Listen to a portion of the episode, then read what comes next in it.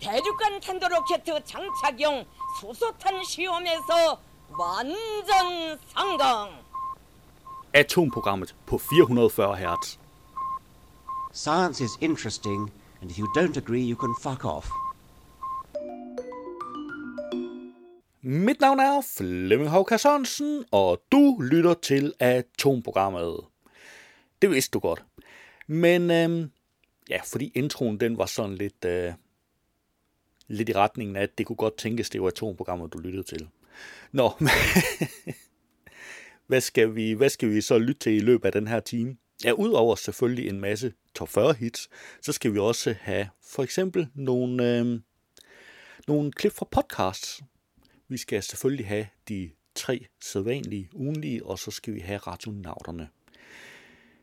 Science Stories, de kører tredje afsnit i deres Min Digitale Hjerneskade, og øh, jeg har ikke hørt den endnu, men da de to første de har været ganske lærerige, så tænker jeg, at det er den tredje nok også.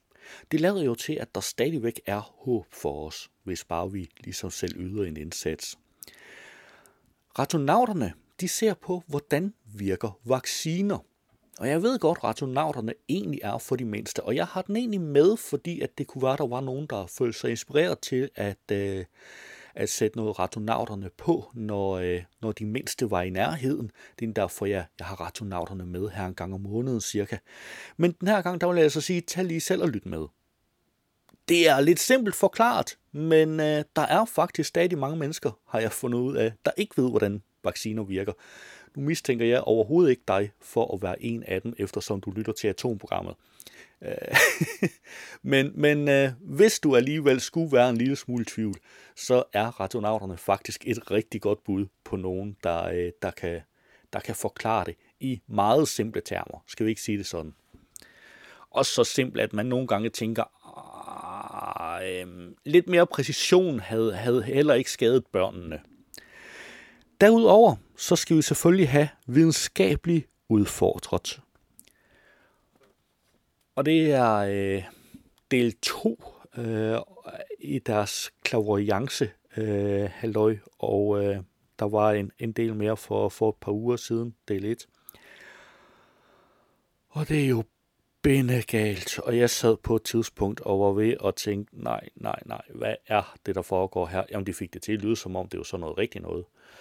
Øhm, og heldigvis så, øh, så begynder de at se kritisk på det i løbet af afsnittet. Men, men på et tidspunkt, der sad jeg sådan og sagde, nej, nej, nej, nej, nej, hvad er det her for noget, jeg lytter til? Øhm, og hvis du tænker det samme og, og har lyst til at, at slukke for det, så, øh, undskyld, så, øh, så fortsæt med at lytte med alligevel. Derudover så skal vi have videnskabelige udf... Lige et øjeblik, var det ikke videnskabeligt udfordret? Og det tror jeg, det var. Det var videnskabeligt udfordret. Jeg tror også nok, jeg sagde vanvittig verdenshistorie. Hvis jeg gjorde det, så var det en fejl. Det var videnskabeligt udfordret. Og hvis jeg sagde, det var videnskabeligt udfordret, så var det fuldstændig rigtigt. Vanvittig verdenshistorie derimod, det handler om, øh, om en galning, der, øh, der var overbevist om, at man kunne lære delfiner at tale. De har faktisk haft et, øh, jeg vil jo sige, at den burde have været lavet i to dele. I så fald så er det her del 1, og den vi hørte for efterhånden lang tid siden, flere, mange måneder siden, den skulle så egentlig have været del 2, hvis jeg ligesom skulle, skulle planlægge det her og dele det op og sådan ting. Øh, det her, det er, kan du huske, vi, vi hørte klip fra et afsnit om øh, nogen, der skulle lære delfiner at tale, og så var der, øh, så øh, øh gokkede de en delfin af for at få den til at koncentrere sig, fordi det var en teenage han delfin og sådan ting. Det her, det er forhistorien. Det her, det er historien om ham, der levede det her øh, forskningsprojekt, øh, og hvor gennemført vanvittig og på stoffer han var virkelig, virkelig underligt. Men jeg har også nogle nyheder. Jamen det, det er bare lige, hvis nu at du, du skulle sidde og tænke, det her, det, det er fuldstændig, det, kan, det magter jeg ikke. Så, øh, så kan jeg så fortælle dig, at efter vi har hørt de der ganske korte klip, så, øh, så har vi også nogle nyheder. Og, og dem er jeg sikker på, du magter. Vi har nemlig ugens nyhed. Ekspedition i Arktis tog uventet drejning opdaget den nordligste ø i verden. Mm-hmm. Ny billeart fundet for første gang i Danmark. Ja. Stenet Grand Canyon Mysterium er langt om længe løst. Det er fordi, der mangler nogle sten. Der mangler faktisk øh, godt en milliard år i sten. altså, det er altså også meget at mangle. En milliard år, altså det, ikke også? Altså, havde det været millioner år, så kunne man sige, at ja, en million år fra eller til, ikke også? Men en milliard år, det er sådan lidt, ah. Og hvad har vi så mere? Vi har, ja, kan du huske her i sommers, dengang Science Stories påstod, de ikke var gået på sommerferie, hvilket de måske rent faktisk en lille smule var, fordi de sendte, en, øh, de sendte Dino-podcasten i stedet for i, øh, i deres feed. Og øh, i Dino-podcasten, der var der et afsnit, hvor, hvor hende der, dinosaur-entusiasten, hun øh, ligesom foregav og, og gerne ville købe en dinosaur. Hvis du, hvis du hørte det afsnit, øh, så, så, og hvis du også selv fik lyst til at købe en dinosaur, så har jeg en nyhed til dig her, hvor du skal virkelig spidse ører, og bagefter så skal du ind i show notes og klikke på linket og alting. Til salg 8 meter lang dinosaur. Og du behøver faktisk ikke tage ret langt. Det er et auktionshus i Paris, der sælger den. Derudover så har jeg Brazilian Wyver Venom may become tool in fight against COVID study shows. Og jeg plejer jo ellers normalt at holde mig langt væk fra engelsksprogede nyheder her i atomprogrammet. Jeg har gjort en undtagelse. Og hvad har vi mere? Pandemier er langt hyppigere, end vi tror, ifølge matematisk model. Og jeg kan allerede nu aflyse panikken, fordi det er en matematisk model, der påstår, at pandemier er langt hyppigere, end vi tror. Øhm, til gengæld så viser virkeligheden jo, fordi den ser, den ser ikke kun fremadrettet.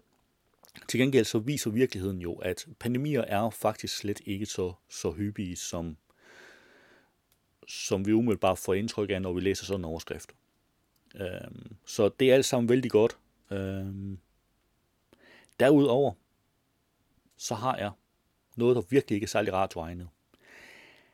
Jeg tænker lidt, jeg måske, hvis jeg kan få tid til det, vi har jo også et, øh, det sidste afsnit fra apotekersamlingen, øh, der handler det om, om grundlaget for ja, øh, det medicinske verdenssyn, hvis man kan sige det sådan. Hvis jeg kan få plads til det, så, øh, på trods af, af det indslag, så, undskyld igen, så bliver det her til et selvstændigt indslag. Og ellers, så smider jeg den i enden af de korte nyheder. Avls, sådan gang igen. Se årets sjoveste fotografier fra dyrenes verden. Og nu er fotografier ikke særlig radioegnet.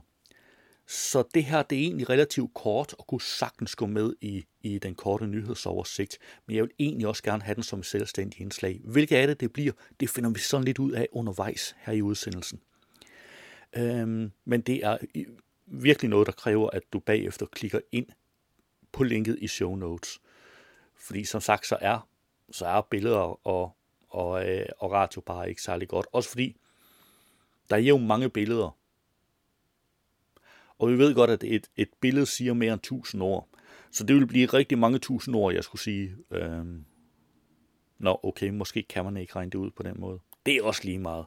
Jamen ved du hvad, vi kan så kan? Så kan vi simpelthen gå i gang med udsendelsen. Ja, okay.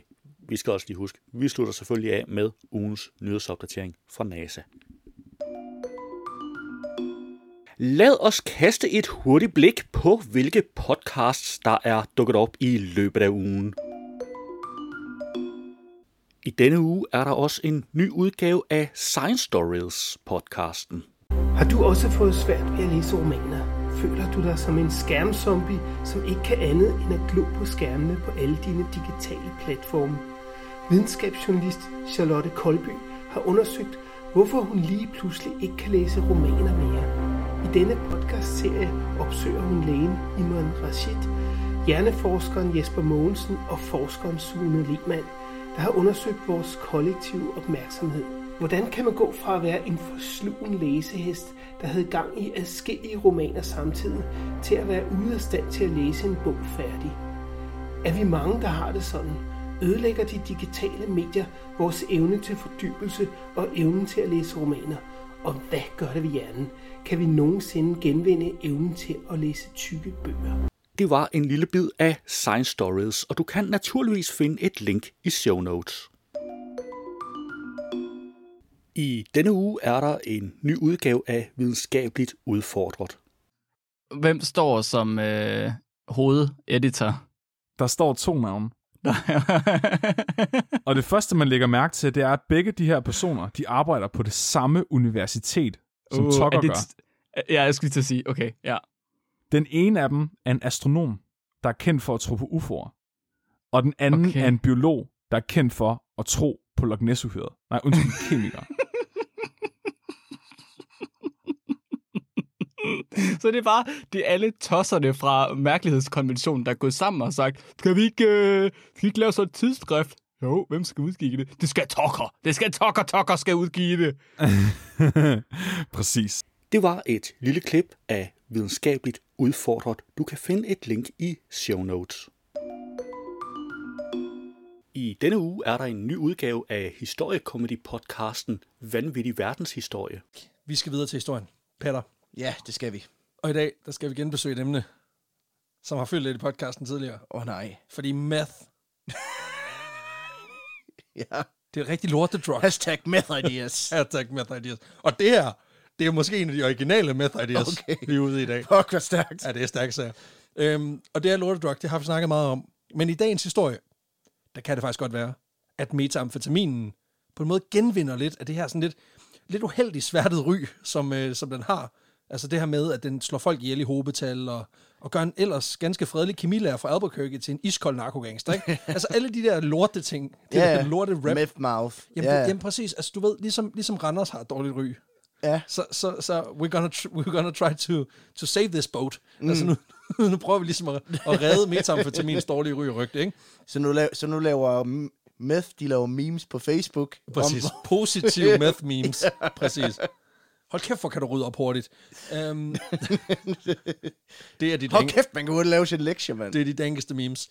Vi skal snakke faktisk om en af de mest efterspurgte historier i den her podcast-historie. Det var et lille klip af Vanvittig Verdenshistorie. Du kan finde et link i show notes. I denne uge er der også noget for det yngre publikum, radionauterne. Mit navn er Lisa. Og mit navn er Karen. Stik! Au! Hvorfor niver du mig i armen, Karen? Det gør jeg, fordi i dag skal det handle om små stik. Skal det handle om bier og vipse, eller hvad? Nej, vi skal på en mission med helte og skurke, et super sejt skjold og... Kør! I dag skal det nemlig handle om vacciner. Det var en lille smagsprøve på radionauterne, og du kan naturligvis finde et link i show notes. Det var et overblik over ugens podcasts. Som ugens nyhed har jeg valgt en nyhed, som jeg har fundet ved Københavns Universitet. Ekspedition i Arktis tog uventet drejning. Opdagede den nordligste ø i verden. Forskere fra Københavns Universitet fik sig noget af en overraskelse, da de sammen med en større ekspedition i juli besøgte det, de troede var verdens hidtil nordligste registrerede ø, Odak-ø. I det nordlige Grønland for at indsamle prøver fra den meget ekstreme og afsides beliggende natur, som findes på de kanter. Det viste sig i stedet at være landet på en ny ø, som ligger endnu længere mod nord. Øen, der endnu ikke har fået et officielt navn, ligger 780 meter nord for Odak, som ligger i samme område, sammen med verdens nordligste landsfaste punkt, Cap Morris Jesup i Grønland. Den nyopdagede ø er ca. 30 gange 60 meter i størrelse og hæver sig omkring 3-4 meter over havoverfladen. Vi var overbeviste om, at den ø, vi stod på, var Odak-ø, som hidtil har været registreret som verdens nordligste ø. Men da jeg efterfølgende lægger billeder af øen og koordinater ud på de sociale medier, er der en række amerikanske øjæger, der går amok og siger, at det ikke kan passe. fortæller ekspeditionsleder Morten Rask fra Institut for Geovidenskab og Naturforvaltning på Københavns Universitet. Øjæger eller Island Hunters er eventyr, der som hobby leder efter ukendte øer. Og deres kommentar på sociale medier fik Morten Rask og det øvrige ekspeditionshold til at kontakte en ekspert på DTU. Sammen med DTU bliver vi opmærksom på, at der har været en fejl på min GPS, der har gjort, at vi troede, at vi stod på Odakø. Men i virkeligheden har vi fundet en ny ø længere mod nord. Så vi udvider altså kongeriget en lille smule med opdagelsen, siger Morten Rask. Dette blev ved nærmere gennemgang også bekræftet af GPS'en i den helikopter, som gruppen brugte til at komme til øen. Ifølge Morten Rask består øen primært af små knolde med mudder og moræne. Den kan være resultatet af en større storm, der med havets hjælp gradvist har skubbet materiale op fra havbunden sammen, indtil øen er blevet dannet. Øen går formentlig under betegnelsen kortlivet øer, og derfor ved han heller ikke, hvor permanent udvidelsen af Grønland og rigsfællesskabet egentlig er. Ingen ved, hvor længe den bliver liggende. Den kan i princippet forsvinde igen, når en ny kraftig storm rammer, siger han. Og du kan naturligvis finde et link til nyheden i show notes.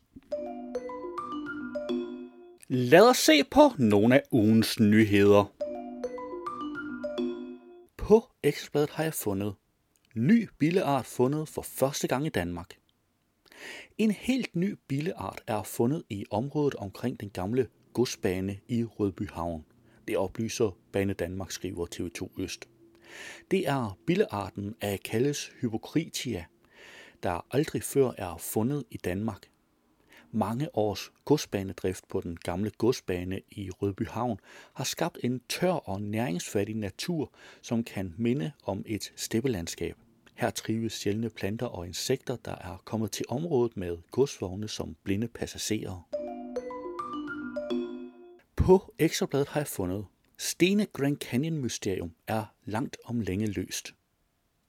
Grand Canyon har i årvis været et populært rejsemål for turister og et slags stenmekka for geologer og forskere, der kigger dybt i kløftens mange stenlag for at blive klogere på jordens udvikling. I mindst lige så lang tid har opbygningen af de selv samme stenlag dog været omgivet af mystik. Stenlag, der er 520 millioner år gamle, ligger nemlig ovenpå lag af sten, der stammer helt tilbage fra 1,4 til 1,8 milliarder år siden. Godt en milliard år sten er med andre ord forsvundet fra visse områder i Grand Canyon. På ekstrabladet har jeg fundet til salg 8 meter lang dinosaur. De forstenede rester af den planteædende dinosaur Big John sættes til salg af et auktionshus i Paris i oktober. Big John er den hidtil største af sin art, kaldet Triceratops, der indtil videre er fundet. Ifølge Reuters forventes dinosauren at indbringe op til 1,5 millioner euro. Det svarer til omkring 11 millioner danske kroner. Resterne af Big John blev fundet i det, der i dag er South Dakota i USA. På videnskab.dk har jeg fundet, pandemier er langt hyppigere, end vi tror, ifølge matematisk model. Det synes intuitivt, at store ødelæggende pandemier som coronapandemien er enkelstående begivenheder. Statistiske anormaliteter, der kun meget sjældent indfinder sig. Den lykkelige forestilling har et forskerhold fra Duke University i USA undersøgt nærmere, og konklusionen er ikke opmuntrende. Hvert år er der nemlig 2% sandsynlighed for, at en pandemi i samme vægtklasse som covid-19 rammer. På Reuters har jeg fundet Brazilian Viper Venom may become tool in fight against COVID, study shows. Brazilian researchers have found that a molecule in the venom of a type of snake inhibited the coronavirus reproduction in monkey cells, a possible first step towards a drug to combat the virus causing COVID 19. A study published in the scientific journal Molecules this month found that the molecule produced by the viper inhibited the virus's ability to multiply in monkey cells by 75%. På videnskab.dk har jeg fundet... Ouch! Sådan gak igen. Se årets sjoveste fotografier fra dyrenes verden. Over 1000 fotografier har Comedy Wildlife Awards modtaget i år. Alle sammen er dyr, der opfører eller udtrykker sig nærmest uhyggeligt menneskeligt. Det er da også det, som er det unikke ved lige præcis denne konkurrence, for her handler det om at hylde dyrene med udgangspunkt i humor med henblik på at skabe opmærksomhed omkring vores natur. Det var ugens nyheder, og du kan naturligvis finde links til samtlige artikler i show notes. Ja, jeg sidder her sammen med Per Hadsund fra Nordjyske Museer i Apotekersamlingen. Og øh, vi skal se lidt på, hvad, øh, hvad sådan grundlaget for, for øh, medicin er. Hvad er, hvad er øh, det logiske tankegrundlag, der lå til grund? Man kan så sige, om det er logisk i dag eller ej, det skal vi ikke lige tage stilling til, men, men hvad var logikken dengang, man ligesom begyndte på alt det, der er medicin i dag? Hvis vi ser på alle de slags medicin, som vi har eller har rester af, eller hvor vi har krukker, hvor der har været medicin i apotekersamlingen, så kan man sige, så, så er grundlaget for at lave den medicin egentlig flere forskellige slags. Altså noget af det vil vi kalde øh, folketro eller overtro i dag. Noget af det, det er simpelthen bare erfaring. Hvis jeg øh, spiser den her urt, så falder jeg i søvn. eller det holder op med at gå ondt. Øhm, men man kan sige, at det allermeste af det, det bygger faktisk på en, øh, en teori, som er cirka 2.000 år gammel. Og som er den teori, som øh, vestlig europæisk øh, lægekunst og lægevidenskab øh, benyttede sig af i 1700 år, altså næsten fra øh, det opstod i Grækenland, og så op til midt i 1800-tallet. Og det er det, der hedder øh, humoral patologi. Humor, det er virkelig noget med væsker, og det handler om de fire lægemsvæsker, der er. Øh, og den tager i virkeligheden udgangspunkt i en anden teori, som vi godt kender. De allerfleste af os, det er den om de fire elementer. Og øh, ideen om de fire elementer, som vi måske opfatter som sådan noget fantasy eller alkemi, eller noget vi kender fra computerspil og middelalderfantasier, øh, det er i virkeligheden ikke særlig mystisk. Det er øh, de gamle grækers forsøg på at lave en standardmodel, så at sige. En total enhedsforklaring på alt i verden. Og man kan sige, det er måske verdens første, altså den allerældste forsøg på at lave en ikke mystisk, ikke religiøs, øh, på den måde videnskabelig forklaring på alt, hvad der sker i verden. Og det, der var udgangspunktet her, det var, at man sagde, at når man deler det her mangfoldige liv, øh, som er blåt og grønt, og gult og varmt og koldt, og kvinder og mænd og dyr og blomster og sten, øh, som farer rundt mellem hinanden, vi deler alt det ned, så må der være på et eller andet tidspunkt, så består der af nogle udelelige dele. Det var dem, der opfandt ordet atom, som bare betyder udeleligt. Og så gjorde de så også tanker om, og blev ret enige om, at øh, i virkeligheden var der måske bare en, som udgangspunkt, en slags stof, en materie, den første materie, prima materie. Og den blev så påvirket af nogle grundkræfter. Og de her grundkræfter, det synes jeg også, det er rigtig godt valgt. Det var, det var varme. Man ved, der sker rigtig meget med de fleste ting, når vi varmer dem op eller brænder dem. Og i den anden ende af det, så må der selvfølgelig være noget kulde. Så har vi varme og kulde. Og så var der et andet sæt grundkræfter, og det var væde. Vi ved, hvor meget der er afhængig af, at der er vand til stede, for at der sker noget som selv, for eksempel biologisk, men også kemisk. Og modsat det våde, så var der selvfølgelig det tørre.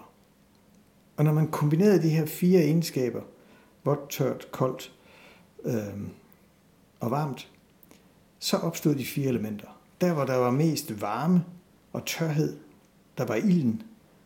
Der, hvor der var koldt og vådt, der var modsætningen, nemlig vandet, som slukker ilden. I midten var balancen, så at sige. Og så ude ved siderne af de andre verdenshjørner, der fik man så, eller fandt ud af at mene, at der hvor der var varmt og vådt, det er sådan det livgivende element. Det var vinden, der kom med varmen og veden om foråret og befrugtede den kolde og i sig selv golde jord. Så det kolde og det tørre, det er så at sige jorden. Det er den golde vinterjord. Og så har vi de fire elementer. Og, og så var tanken bare, at det ville afspejle sig i alting. Alt var indskrevet i det her system, hvor ting blev trukket ud i de her hjørner, øh, og i midten var der så balance. Og så opdagede man så, at, at øh, mennesket, det var selvfølgelig behersket af fire forskellige lægemsvæsker. Mente man. Der var blod, der var slim, som var øh, snot og sæd og lymfe og spinalvæske. Alt det sådan nogenlunde klart ind i kroppen. Og så var der øh, den gule og den sorte galle. Det er lidt svært at finde ud af, hvad det er. Den gule galle, det er den, der vi godt kender, når man kaster op, og det brændte voldsomt. Det er virkelig lige så meget mavesyren. Øh, den, øh, den kaldte man gul galle, og så var den sorte galle. Og jeg skal sige, blodet var selvfølgelig vinden, for det er det, der kommer med, med livet og, og væden og livskraften. Øh, vandet, det svarer til slimen, altså alle de der slimede væsker i kroppen. Den gule gale øh, er selvfølgelig ilden, som brænder i halsen, når man kaster den op, fordi der er for meget af den. Og så er den sorte galle, som var, blevet, kaldt, blev bundet til melankoli for øvrigt, og det svarer sig til jorden. Og så galt det om, at hvis mennesket skulle være, mennesket skulle være i balance psykisk, altså mentalt og fysisk, så skulle der være balance mellem de her fire væsker. Blev der for meget af dem, så måtte man rense ud. Øh, eller man måtte give et middel, altså hvis man for eksempel var for, for varm, så skulle man have et koldt middel, og man for tør, skulle man have et vådt middel. Det førte til, at hvis folk var meget ildre og blodfulde eller rasende, eller havde blodskudte øjne og øh, årene dunkede i hovedet af dem, så skulle der blod tappes fra dem, især fra hovedet. Det kunne man gøre, ved simpelthen at give dem nysepulver, så, så de blødte ud af næsen. Eller man kunne overlade en åre, som man mente kom op fra hovedet. Det var faktisk tommeltotten, man så skar hul i. Og, og hvis man bare lader blod nok løbe ud af folk, så bliver de helt rolige af sig selv, så det virker faktisk.